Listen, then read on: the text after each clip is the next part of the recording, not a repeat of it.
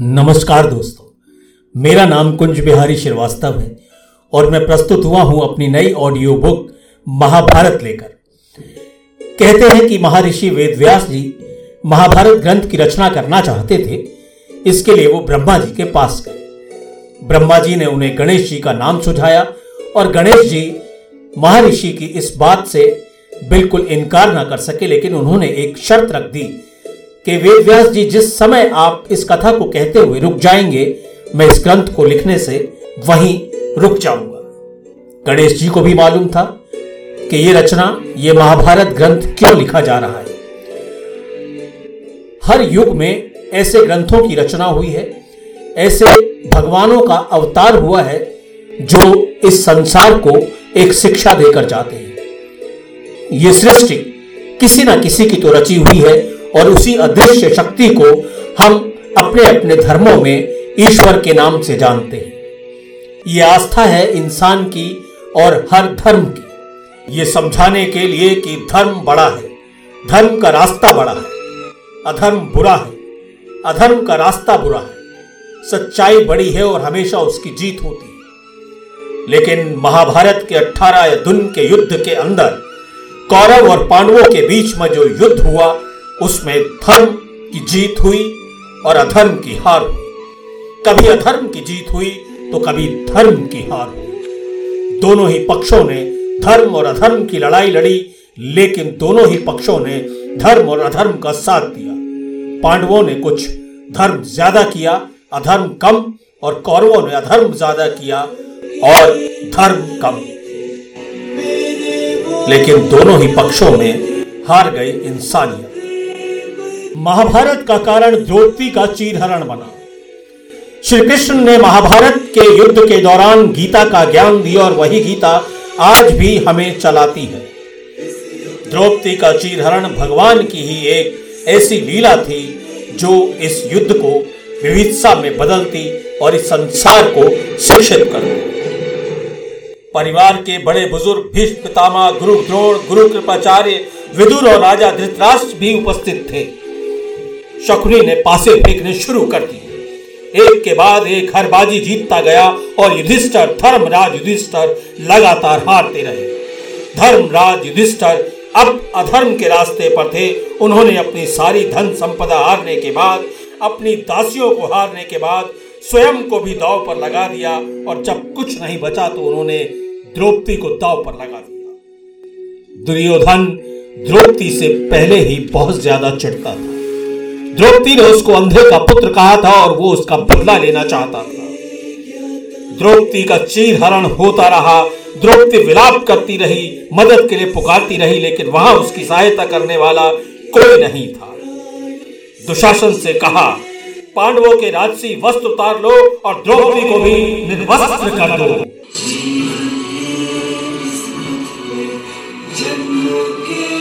द्रौपदी रोती रही, लेकिन किसी ने उसका साथ नहीं दिया। कृष्ण ने दूर से उस साड़ी को ऐसा फेंका कि दुर्योधन खींचते खींचते थक गए, लेकिन द्रौपदी की लाज ना उतार पाए। यहीं से महाभारत के युद्ध का जन्म हुआ।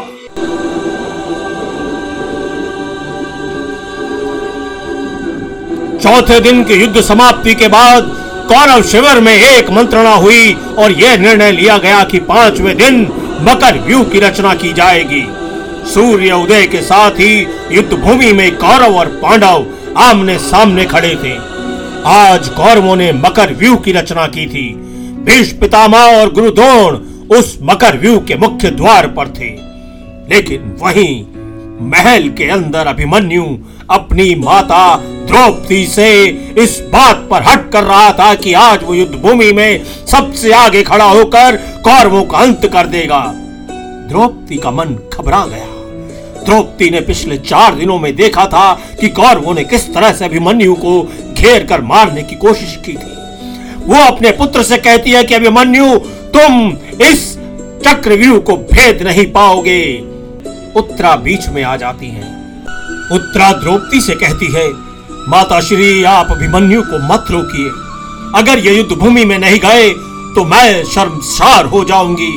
मैं ऐसे एक वीरशाली योद्धा की पत्नी कहलाना और उसकी मृत्यु के पश्चात उसकी विधवा कहलाना पसंद करूंगी जो युद्ध भूमि में लड़कर हार गया हो। लेकिन राजमहल में बैठकर अगर वो युद्ध भूमि को देखता रहा तो मैं अपने आप को कदापि माफ नहीं कर पाऊंगी। द्रौपदी की आंखों में आंसू थे, लेकिन वो उत्तरा की बहादुरी और अभिमन्यु के पराक्रम पर अपना विश्वास रखकर उसको आशीर्वाद देती है, जाओ पुत्र विजयी भाव। अभिमन्यु बिजली की गति से युद्ध भूमि में प्रवेश कर जाता है। देखते ही देखते अभिमन्यु युद्ध भूमि के बीच में अपना रथ लेकर पहुंच जाता है। पांडव और कौरवों के बीच में पांचवें दिन भी घमासान युद्ध हो रहा था। भीष्म पितामह मकर व्यूह के बिल्कुल सिराने खड़े थे और गुरु द्रोण उसकी निगरानी कर रहे थे। पांडवों की ओर से युधिष्ठिर कौरवों की सेना को रोक रहे थे तो भीम, सात्यकी और शिखंडी धृष्टद्युम्न अपनी अपनी सेना का सफलतापूर्वक नेतृत्व कर रहे थे। तभी शिखंडी भीष्म पितामह के सामने जा खड़ा होता है, लेकिन भीष्म पितामह अपनी प्रतिज्ञा से बंधे होने के कारण शिखंडी से युद्ध नहीं करते हैं। युद्ध भूमि में चारों तरफ अब घमासान मचा हुआ था। पांडव और कौरव एक दूसरे के खून के प्यासे बने हुए थे। अर्जुन भीष्म पितामह पर लगातार अपने बाणों की वर्षा कर रहा था और अभिमन्यु कौरव सेना पर कहर बनकर टूट रहा था। भीम ने अपनी गदा संभाली हुई थी और वो दुर्योधन की तरफ अग्रसर हो रहा था। उसकी आंखों में खून उबल रहा था कि आज वो दुर्योधन का वध कर कर द्रौपदी के केशों को धो देगा। दुशासन भीष्म के इस गुस्से को देखकर छुपता हुआ नजर आ रहा था। सात्यकी ने अपनी सारी शक्ति गुरु द्रोण और भूरिश्रवा के ऊपर लगा दी। उधर अभिमन्यु को चक्रव्यूह में घिरता हुआ नजर आ रहा था। भीष्म पितामह, द्रोण, कृपाचार्य, दुर्योधन, दुशासन सब प्रसन्न हो रहे थे कि आज वो अभिमन्यु का वध कर देंगे। उधर पांडव शिविर में चिंता हो रही थी। सात्यकी को युद्ध के लिए आगे कर दिया अर्जुन ने और उधर भूरिश्रवा जो दुर्योधन का मित्र था और तलवार में सबसे निपुण योद्धा था वो सामने आ गया सात्यकी के। भूरिश्रवा ने सात्यकी को घायल कर दिया। उधर अभिमन्यु के रथ के ऊपर चारों तरफ से आक्रमण भी हो रहा था। अभिमन्यु अकेला घिरा हुआ महसूस कर रहा था, लेकिन भयभीत बिल्कुल नहीं था। भीष्म पितामह और द्रोण उसकी पराक्रम शक्ति को देखकर यही सोच रहे थे कि हम इस धर्म के युद्ध में ये कैसा धर्म करने जा रहे हैं। एक नन्हे से बालक को हम इस चक्रव्यूह में घेर कर हजारों लोग मिलकर मारना चाहते हैं। हमें इतिहास कभी माफ नहीं करेगा।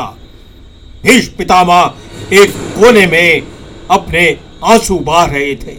कौन है ये रण सैनिक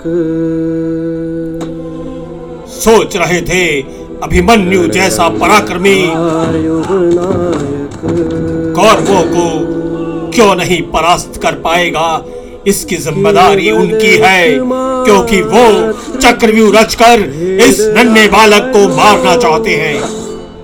जब तक ये है मरने, उन्हें ये भी मालूम था कि अभिमन्यु के होते हुए कौरव सेना कभी पांडवों को नहीं हरा सकती। उधर अर्जुन पर गुरु द्रोण तीर छोड़ रहे थे, लेकिन अर्जुन लगातार उन तीरों को काटते जा रहे थे। महल में व्याकुल द्रौपदी सोच रही थी, अभिमन्यु को शक्ति देना प्रभु, अभिमन्यु की रक्षा करना। वो बालक बहुत छोटा है, इतने सारे कौरवों से अकेले कैसे युद्ध कर रहा होगा। लेकिन उत्तरा के माथे पर एक ललक थी, चमक थी कि वो एक वीर योद्धा की पत्नी है जो कौरवों को परास्त कर कर ही शिविर में लौटेगा। द्रौपदी और उत्तरा अपने शिविर से लगातार रणभूमि को देख रही थी। महल में धृतराष्ट्र और गंधारी परेशान थे। संजय उन्हें बता रहे थे कि आज भी पांडवों ने कौरवों की स्थिति बहुत खराब कर दी है महाराज। भूरिश्रवा भी आज जो है सात्यकी से नहीं युद्ध कर पा रहा है। उधर अभिमन्यु लगातार कौरव सैनिकों पर कहर बनकर टूट रहा है। लेकिन द्रौपदी और उत्तरा के मन में शंका बनी हुई थी।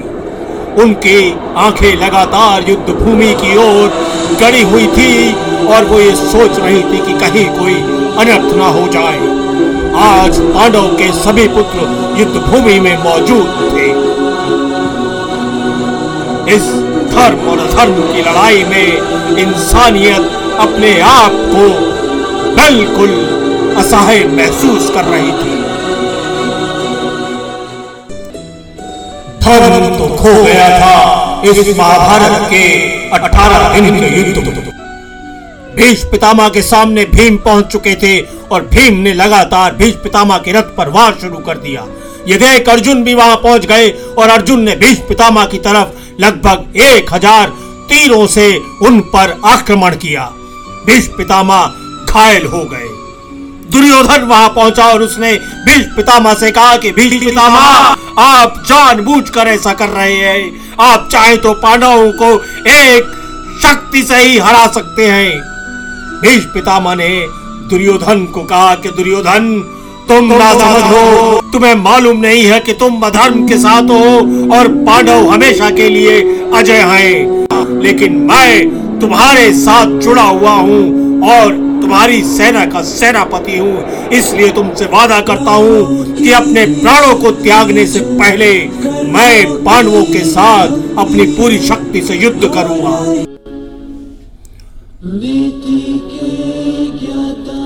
नीति के ज्ञाता भीष्म पितामह अपने वादे से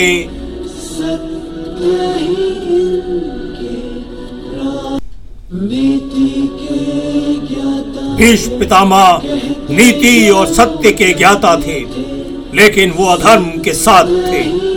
5वें दिन के युद्ध में भूरिश्रवा ने सात्यकी के 10 पुत्रों को मार डाला। ये देखकर सात्यकी बहुत गुस्से में आ गया और उसने अपने दिव्यास्त्रों का प्रयोग किया और कौरव सेना पर कहर बनकर टूट पड़ा। भूरिश्रवा और सात्यकी दोनों ही रथहीन हो चुके थे। अब दोनों का युद्ध तलवारों से हो रहा था। खून से लथपथ दोनों जमीन पर गिर गए।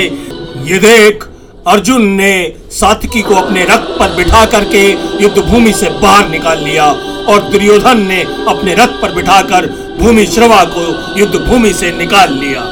अश्वत्थामा भी 5वें दिन युद्ध में खड़े थे, लेकिन अर्जुन ने उन्हें गुरुपुत्र होने के नाते ज्यादा पीड़ा नहीं दी।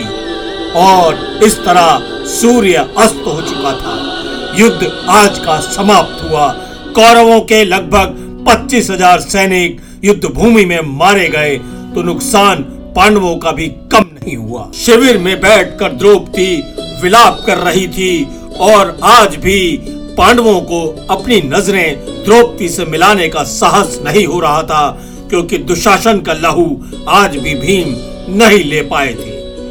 द्रौपदी के केश खुले हुए थे और उधर गंधारी महल में बैठी हुई आंसू बहा रही थी और अपने 100 पुत्रों के नाम के दीपकों में से कुछ दिए और बुझा दिए। धृतराष्ट्र संजय से पूछ रहे थे कि क्या कौरव इस युद्ध को जीत पाएंगे संजय।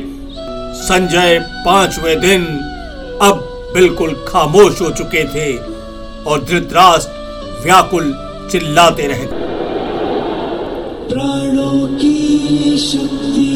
तो ये थी महाभारत युद्ध के 5वें दिन की कथा। ये कथा सुनने के लिए आप www.sunorekahani.com पर भी लॉगिन कर सकते हैं। Gaana.com, Amazon Music, Anchor, Spotify और भी जितने पॉडकास्ट प्लेटफॉर्म हैं आप इसे सुन सकते हैं। अपना फीडबैक देने के लिए आप इन पॉडकास्ट चैनल पर लिख सकते हैं। मैं कुंज बिहारी श्रीवास्तव आपका धन्यवाद करता हूँ। अगले दिन की कथा सुनने के लिए लॉगिन करें स्पॉटिफाई और एंकर ऐप। नमस्कार।